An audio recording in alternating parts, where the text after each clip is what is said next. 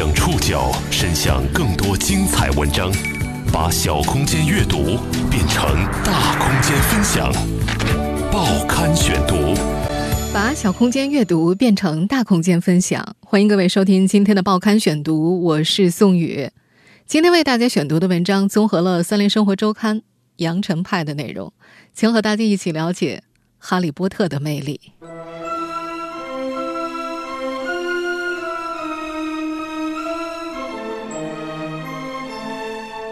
按照小说设定，出生于1980年的哈利波特，在2020年7月31号将迎来他的40岁生日。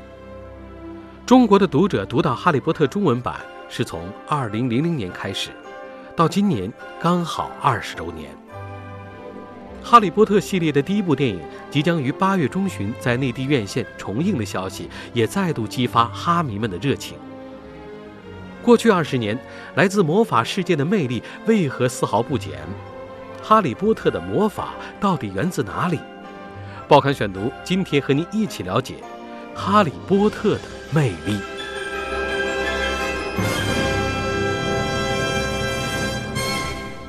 一九九一年七月三十一号，十一岁的哈利波特收到了一份特殊的生日礼物——霍格沃兹魔法学校的录取通知书。由此踏上了他的魔法之旅。似乎就在一转眼间，那个碗柜里的小男孩已经到了不惑之年。按照书中的设定，二零二零年七月三十一号，陪伴无数青少年长大的哈利迎来了他的四十岁生日。他是个中年人了。而包括我在内的《哈利波特》中文图书的第一波读者，也都和文艺作品里的哈利波特一样，变成了一个中年人。中国读者第一次和《哈利波特》相逢是在二零零零年，当时 J.K. 罗琳已经写完前三部，英文版也都已经出版。那年，人民文学出版社引进了这部小说。十月份，《哈利波特与魔法石》《哈利波特与密室》《哈利波特与阿斯卡班的囚徒》中文版首次和中国读者见面，立刻风靡校园，成为无数青少年最喜欢的图书之一。图书出版第二年。二零零一年六一儿童节，第四部《哈利波特与火焰杯》在美国纽约举行了一场神秘的首发 party，仪式定在半夜十二点。九十九辆卡车把所有的新书按照保密协议运送到各个书店，孩子们苦苦等到零点，就为了第一时间能够拿到书。在这次盛大的首发仪式过后，几乎全球都知道了《哈利波特》。人民文学出版社《哈利波特》系列编辑王瑞晴在接受采访时表示。当时中央电视台联系他们做了一期节目，节目播出之后，《哈利波特》在中国就更加有知名度了。《哈利波特》系列小说的中文译者马爱农也回忆说，他在翻译前三本的时候就像是在上台阶，到了第四本渐入佳境，出现了很多奇怪的新事物，人物和情节也更加丰富。马爱农说自己最喜欢的人物是罗恩，因为觉得他就像一个邻家小男孩。身上有些笨拙、困惑，甚至可笑的表现。虽然他不是绝对的主角，但是他的善良、幽默和勇敢，有很多细节都打动过他。《哈利波特》系列图书在中国出版史上也创下了奇迹。图书编辑王瑞晴透露，前三部的首印数是二十万册，到了二零零三年，哈五首发印了八十万册，一周之后又加印了二十万册，两周之内总共印了一百二十万册。而在《哈利波特》引入中国的二十年来，一直畅销不衰。今年他还入选了教育部中小学生阅读指导目录。王瑞琴还透露说，如果没有发生疫情的话，人民文学出版社原计划从今年春节之后开始进行一系列纪念《哈利波特》进入中国二十周年的活动的。而现在呢，也只好转到线上和读者交流。就在七月三十一号晚上，该社举办迄今为止最大型的线上直播暨《哈利波特学院杯》争夺赛。关于《哈利波特》，一个比较魔幻的现实事实是，当中文世界的书迷们庆祝《哈利波特》进入中国二十周年之际，小说作者 J.K. 罗琳却因两个月前在社交网络上发表涉嫌反跨性别的言论，陷入了争议。很快，美国两个最大的《哈利波特》粉丝网站宣布和罗琳划清界限，这应该算得上历史上第一次粉丝把作者开除的现象了。这两家粉丝网站联手发布的声明都表示，因为作者罗琳对于边缘群体的言论和《哈利波特》书中以及粉丝群体所提倡的包容性价值观产生冲突，网站将会删除罗琳的个人网站链接和照片，并且不再提及其除了创造魔法世界外的其他成就。不管小说作者本人面临什么样的争议，《哈利波特》的魔法世界的影响。在全球少有比肩者。迄今为止，《哈利波特》系列小说的销量已经超过了五亿册，被翻译成七十九种语言。J.K. 罗琳也因此获得了大英帝国勋章、法国荣誉军团勋章以及安徒生文学奖。而要说真正让更多的孩子走入《哈利波特》的魔法世界，还要归功于《哈利波特》系列电影。系列小说一共被改编成八部电影，全球票房七十七点二亿美元。仅次于《星球大战》创造的超九十亿美元，高居系列电影票房榜的亚军。在国内评分网站豆瓣上，这个系列评分最低的一部《哈利波特与混血王子》也有八分之多，而最高分则是2001年上映的第一部《哈利波特与魔法石》，目前依然有九分的高分。就在这些天，《哈利波特》系列八部电影正在第二十三届上海国际电影节展映。而《哈利波特与魔法石》的 4K 修复 3D 版也已经确定定档8月14号在内地重映。不久前，电影确定定档的消息传出之后，还曾引发很多哈迷的集体怀念，表示要到电影院里去重温自己的青春岁月。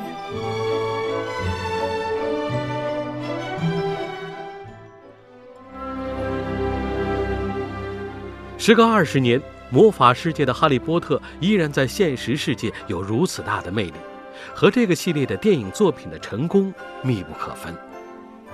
在电影上映前，一百个读者心中有一百个哈利波特、邓布利多、伏地魔，有各式各样的对角巷、魔法楼梯、魁地奇球场。但当电影版《哈利波特与魔法石》把它们呈现在眼前时，一切都有了最好的样子。报刊选读继续播出《哈利波特》的魅力。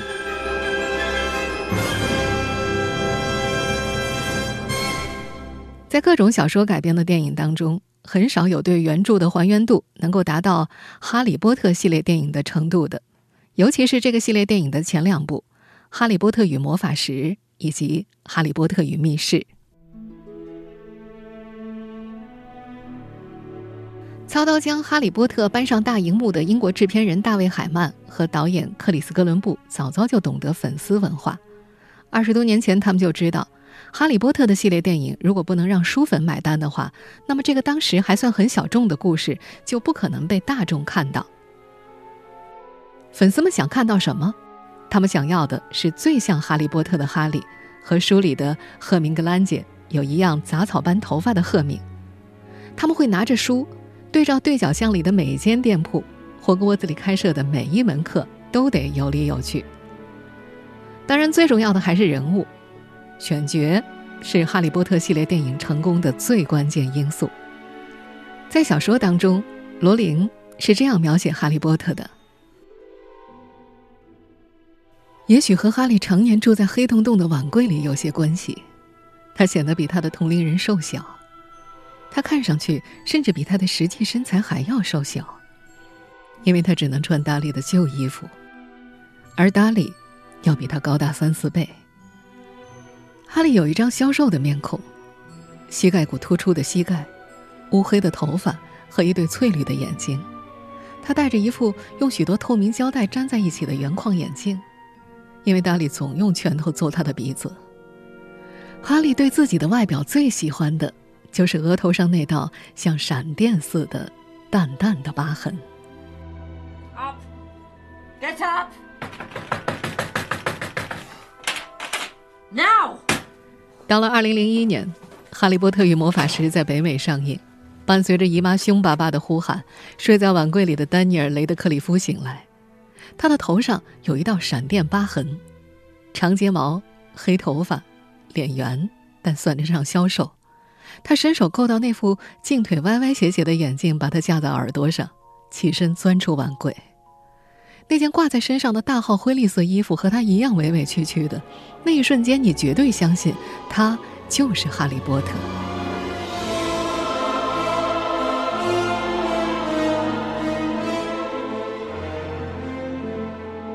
收养和欺负哈利的德斯里一家也仿佛是从书里走出来的。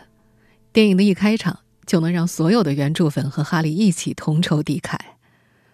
罗琳在书中对这一家三口的描写有点英国式的刻薄。书中的德斯里夫妇是这样的：费农·德斯里先生在一家名叫格朗宁的公司做主管，公司生产钻机。他高大魁梧，胖得几乎连脖子都没有。却蓄着一脸大胡子。德斯利太太是个瘦削的金发女人，她的脖子几乎比正常人长一倍。这样，每当她花许多时间隔着篱墙引颈而望，窥探左邻右舍时，她的长脖子可就派上了大用场。德斯利夫妇有一个小儿子，名叫达利，在他们看来，人世间没有比达利更好的孩子了。I want everything to be perfect for my Dudley's special day。书中关于达利的描写是这样的：达利更像菲农姨父，一张粉红色的鹰盘大脸，脖子很短，一对水汪汪的蓝眼睛，浓密的金发平整地贴在他那厚实的胖乎乎的脑袋上。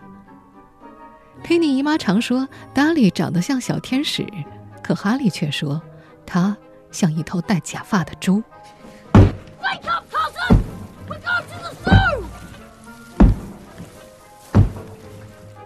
用这些文字对比荧幕上的德斯里一家，大家就可以清晰的感受到，电影在角色选择这方面对小说的还原度到底有多么的高。铁三角里的另外两位也足够贴切。鲁伯特·格林特的脸上虽然没有小说中描写的雀斑，但他的确大手大脚、长鼻子，长了一张对队友忠诚的脸。他饰演的罗恩非常符合大家的想象。后来的艾玛·沃特森越长越美，似乎有些偏离小说中赫敏的人物形象，但在前两部的电影里，他的确是那个语气显得自高自大、目中无人、有一头浓密的棕色头发和一对大板牙的麻瓜。Holy cricket! You're Harry Potter! I'm Hermione Granger. And you are? Um, Ron Weasley. Pleasure. You two better change into robes. I expect we'll be arriving soon. 演员是这一系列电影成功的关键。当年要找到符合小说描述的演员，并不是一件容易的事。尤其是铁三角的三位主要演员。报刊选读继续播出《哈利波特》的魅力。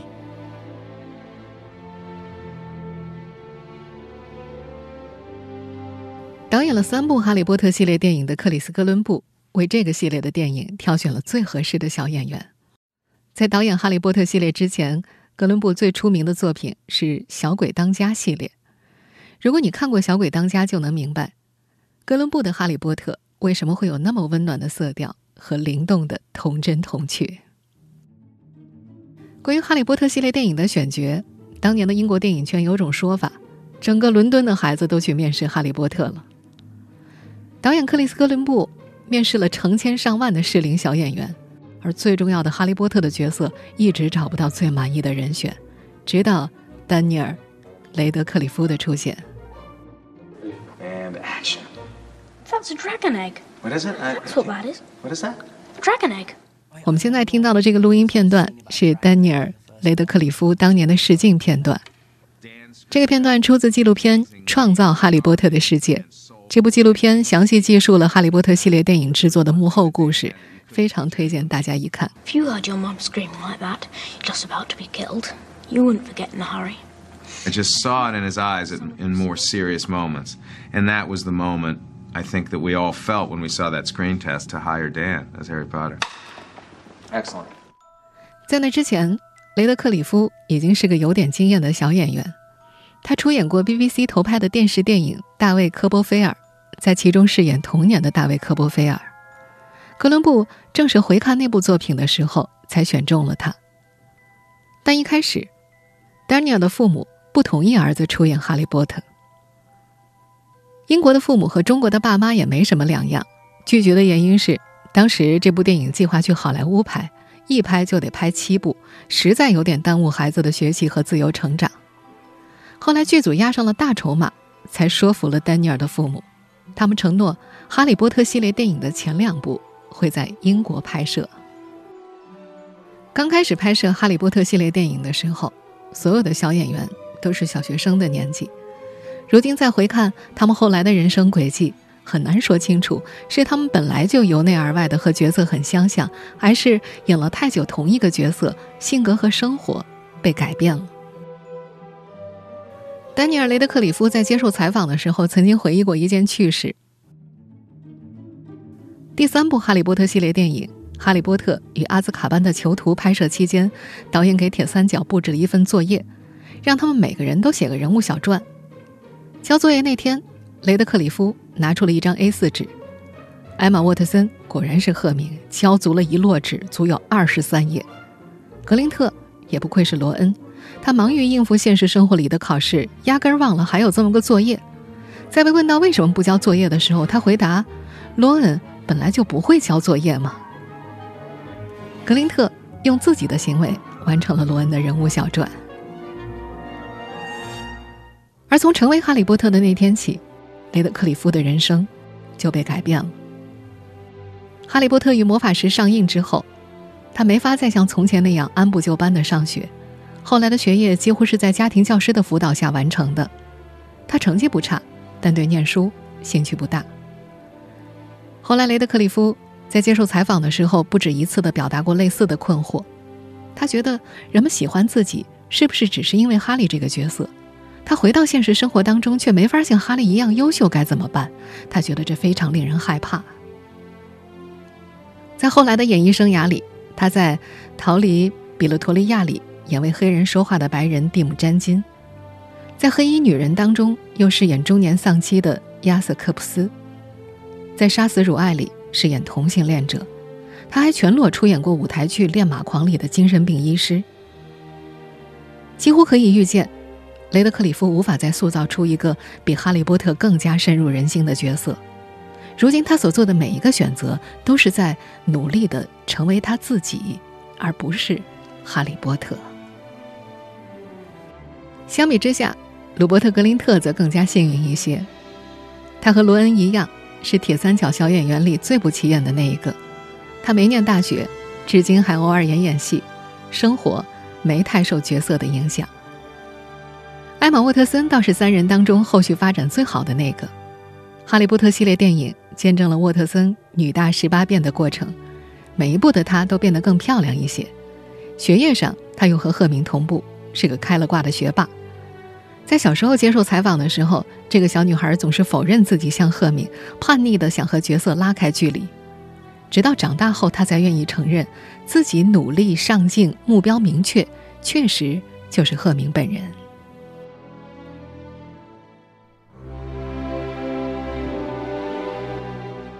今天，即便在好莱坞和老演员格外敬业的英国，也很难再出现《哈利波特》系列那样的阵容。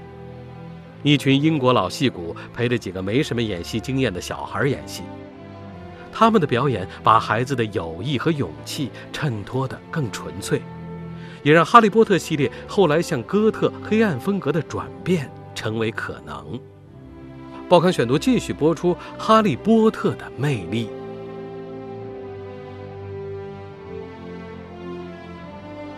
哈利波特与魔法石》也是好莱坞少有的在英国拍摄，而且全英国演员阵容出演的电影。在这一层面上，J.K. 罗琳享受了与莎士比亚、简·奥斯汀同样的待遇。I should have known that you would be here, Professor McGonagall。我们现在听到了这个片段出自《哈利波特与魔法石》的一开场。在这部电影的一开头，校长邓布利多和麦格教授率先登场，他们的面孔和演技。定位了《哈利波特》系列电影的层次。Good evening, Professor Dumbledore. Are the rumors true, Albus? I'm afraid so, Professor. 饰演麦克教授的玛吉·史密斯是个最为传统的英国女演员。她受过奥赛罗、大卫·科波菲尔等经典作品的考验，也曾凭着《加州套房》拿到过金球奖和奥斯卡小金人。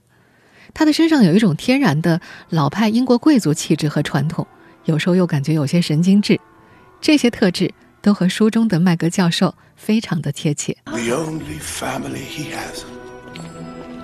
This boy will be famous. There won't be a child in our world who doesn't know his name. Exactly.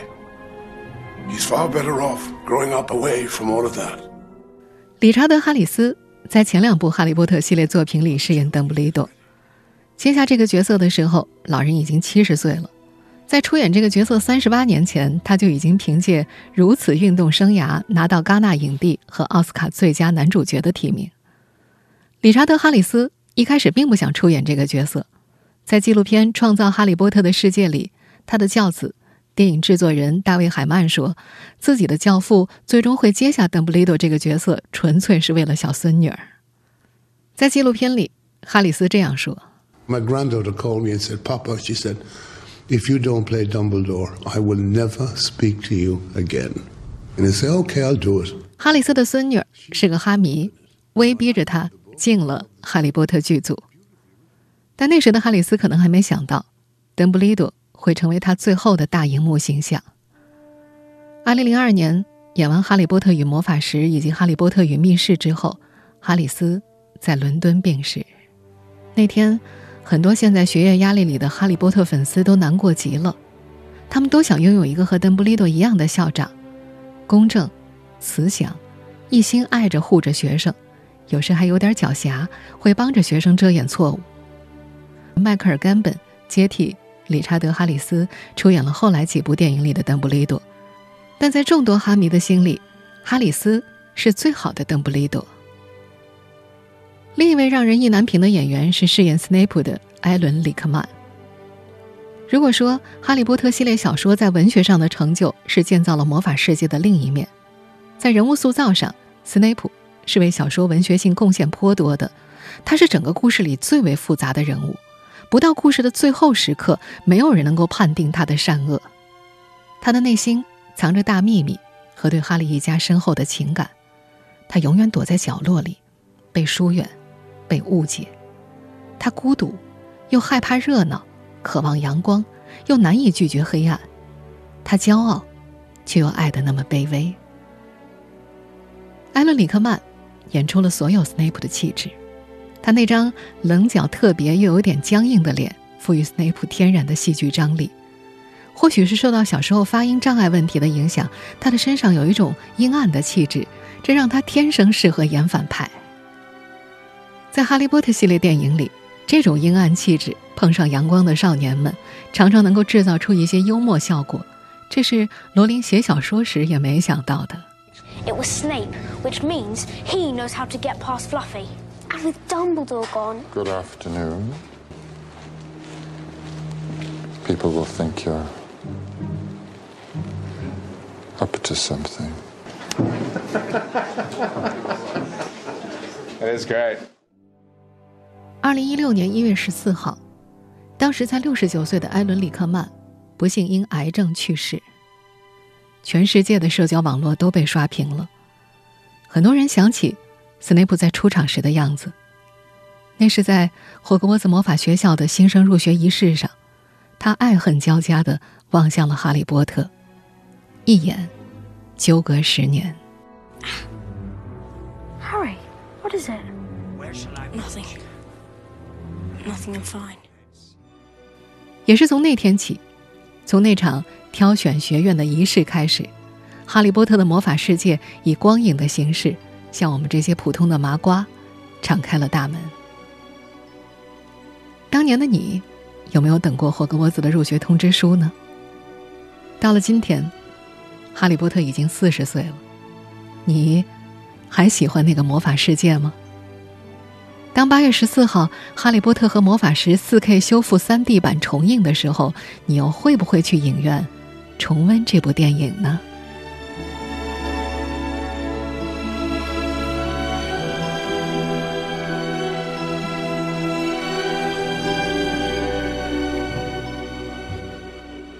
听众朋友，以上您收听的是《报刊选读》，哈利波特的魅力。我是宋宇，感谢各位的收听。今天节目内容综合了《三联生活周刊》《羊城派》的内容。收听节目复播，您可以关注“报刊选读”的微信公众号“宋宇的报刊选读”。我们下期节目时间再见。